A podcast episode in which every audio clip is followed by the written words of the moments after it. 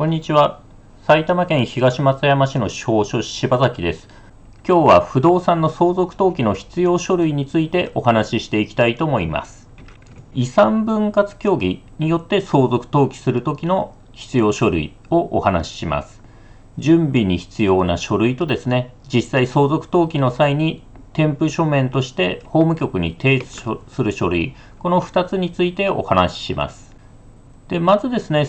相続登記の準備に必要な書類として、不動産の登記事項証明書、構図、名寄せ帳が挙げられます。これらはですね、不動産の、まあ、内容を確認したりですね、不動産の状況を確認するのに取ります。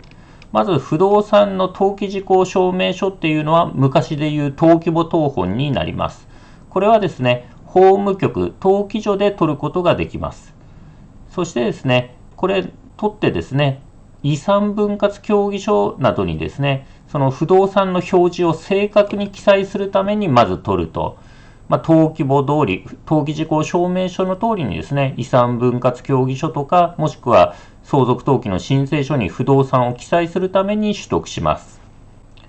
あとは、まあ、登記事項証明書を取ることによって、その不動産の名義人が誰になっているかとか、持ち分で持ってる場合、その持ち分が何分のいくつなのか、そういう情報も入手できます。で、構図というのもですね、取った方が望ましいんですけども、構図をはですね、またこれも法務局で取得できます。構図、地図のことなんですが、何のために取るかというとですね、まあ、この地図を取るとですね、その土地の、まあ、形とかですね、配置がわかります。そうするとですね、まあ、私道っぽい形をしたところがあった場合ですね、私道、指導っぽいところがあった場合ですね、その指導の地盤をですね、構図上から調べまして、で、その地盤で登記事項証明書を取って所有者誰か確認するのに使います。えー、これですね、指導が漏れるのを防ぐため、登記を漏れてしまうのを防ぐために、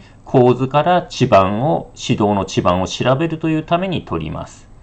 あとは、名寄せ帳ですね。名寄せ帳も不動産の漏れを防ぐために取るんですけども、これは市町村役場の税務課で取得できます。23区内の場合は都税事務所で取るんですけども、内容設置を取るとですね、その対象となった人がその市町村内に持っているですね、不動産の一覧が出てくるので、まあ、これで漏れを防ぐために使うと。ただ、内容設置にですね、指導とかが出てこないケースもあるので、まあ、この構図っていうのも合わせて取った方が望ましいということになります。で、この辺の登記事項証明書構図名寄せ帳っていうのは、相続登記を司法書士に依頼した場合は、司法書士の方で取得するケースが多いと思いますので、もしですね、依頼する場合は、司法書士に確認してみてください。で、今度ですね、実際相続登記を申請するとき、添付書面として、法務局に提出する書面をお知らせします。戸籍謄本一式住民票遺産分割協議書印鑑証明固定資産評価証明書などが書いてあります。それでですね、戸籍謄本を取ってですね、まあ、相続人を、まあ、証明できるようにして、まあ、住民票を取ってですね、その人の住所を確認したりですね、で、遺産分割協議書で誰が取得するのか決めて、相続に全員の実印をして印鑑証明書を添付すると。まあ、こういった書類を法務局に提出します。で、固定資産評価証明書ってありまして、これ法定添付書面じゃないんですけども、登録免許税って言ってですね、登記の際の収入印紙の額を計算するために取ります。まあ、不動産評価額のですね、1000分の4、0.4%が収入印紙登録免許税なんですけども、それを計算するのに取ると、えー、市町村役場の税務課で固定資産評価証明書は取得できます。これもですね、23区内は都税事務所で取得できます。埼玉とかですね、その法務局にですね、登録免許税計算するために固定資産評価証明書をですね、出すんですけども、これ、県によってですね、扱いが若干違うケースがあるので、まあ、他の県の場合はですね、それぞれの地域のやり方に合わせて行っていただくということになります。では、集める戸籍について詳しく見ていきたいと思います。亡くなった人、非相続人と、えー、相続人の書類ということで説明していきます。で、非相続人、亡くなった人はですね、まあ、今回の不動産名義人のことなんですけど、亡くなった人ですね。出生から亡くなるまでの戸籍謄本などが必要です。昔の戸籍はですね、改正原戸籍とか除籍謄本とかですね、名前が違うんですけども、出生からですね、亡くなるまでの一連の戸籍謄本が必要になると。で、戸籍謄本っていうのはですね、結婚したり転籍があったりですね、戸籍の改正があるとですね、一人の人でもどんどん新しい戸籍ができていきます。そうすると、一人の人でも複数のですね、戸籍が存在することになりますので、これをですね、生まれてから亡くなるまでの全部取らないと、その人に子供が何人いるのかっていうことが分かりません。新しい戸籍ができるとですね、新しい戸籍には昔の戸籍の情報が出ない場合があるので、子供の情報が全部出てこない可能性があります。えなのでですね、まあ、出生から死亡までの戸籍謄本取るんですけども、これは最後のですね、本籍の役場に行きまして、相続に使うから亡くなった人の戸籍謄本ですね、出生から死亡まで全部欲しいっていうと、その役場にあるのは全部出してきてくれます。で、2020年のですね、9月現在ではですね、転籍とかで移ってきた元の役場の戸籍は、その後の役場では取れないですので、もしかして将来的には取れるようになるかもしれないですけど、現在は取れない。となるとですね、その最後の本籍地の役場でですね、全部戸籍謄本をと出してもらって、そしてその移ってきた、もしですね、違う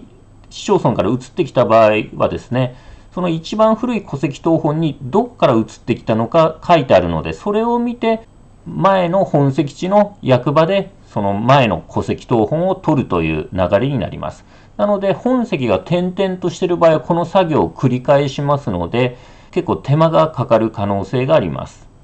なので、この辺もですね、司法書士に依頼すれば戸籍謄本集めるのも代行しますので、もしですね、難しい場合は司法書士に依頼してしまった方が簡単かもしれません。とにかく亡くなった人、非相続人の出生から死亡までの一連の戸籍謄本が必要になります。そして、亡くなった人の住民票、亡くなってるので住民票除票っていうふうに名前変わってますけども、これを本籍地入りで取ってください。本籍地記載がある住民票除票を取ると。次、相続人の書類ですね。亡くなった人の相続人ですね。まあ、配偶者とか子供とかのことなんですけども、まずは印鑑証明書が必要になります。印鑑証明書はですね、印鑑カードがないと取れませんので、まあ、ご本人たちで必ず取っていただくと。で、ついでにですね、同じ役場で住民票ですね、本籍地記載のある住民票を取ってください。そして、同じ役場で戸籍謄本も取れるんだったら、まあ、相続人の方のですね、戸籍謄本を取得すると。相続人の人の戸籍謄本はですね、現在の戸籍謄本で大丈夫です。で、それでですね、印鑑証明書については相続登記に使う場合は有効期限がありません。ただしですね、金融機関で預金の払い戻しに使う場合はですね、各金融機関で6ヶ月以内とか、独自のルールを定めている場合がありますので、もしですね、そういった場合は期限が切れちゃうと新しいのを取り直してもらう可能性が出てくると。で、あとはですね、まあ、住民票とか戸籍とかですね、その家族がですね、その一つの住民票とか戸籍に載ってるんであれば、それらは一通で結構です。同じものは複数枚取る必要はありません。で、さっきですね、その亡くなった人のですね、出生から死亡の一連の戸籍謄本と言いましたけども、これがですね、子供が相続人に入ってくるケースの話ですので、相続人がですね、子供以外が入ってくるとですね、さらに多くの戸籍謄本が必要になります。例えば、亡くなった人の子供がまた亡くなっている場合ですね、その場合も、その亡くなっている子供の出生から死亡までの戸籍謄本取ったり、あと相続人に親など直系存続が入ってくるケースとか、相続人に兄弟姉妹や甥い名が入ってくる場合もですね、さらに多くの戸籍謄本を取るようです。ちょっと細かい説明はですね、今回割愛しますけども、そうするとですね、まあ、ちょっとこの辺の状況になってしまうとややこしくなってくるので、いや、面倒な場合はですね、司法書士に依頼すればですね、印鑑証明書以外は司法書士の方で集められますので、手間の場合は司法書士に依頼してしまった方がよろしいかと思われます。では今度、遺産分割協議書の話なんですけども、これも遺産分割協議書に基づく相続登記なんで、遺産分割協議書っていうのを作って相続人の実印を押印します。司法書士に相続登記を依頼した場合はそっちで作るかと思います。まあ、内容的にはですね、例えば川越七郎さんって人がいて亡くなりましたと。で、その財産を相続人同士で話し合って次のように分けますということで、例えば、えー、妻のですね、川越松子さんが不動産を相続しますとか書きます。あとは例えば、預貯金は一郎さんが相続するとか書きましてですね、日付書いて相続人全員の、まあ、署名の方が望ましいですね。記名より署名の方が望ましい。そして実印を押印します。相続人全員の実印を遺産分割協議書に押印すると。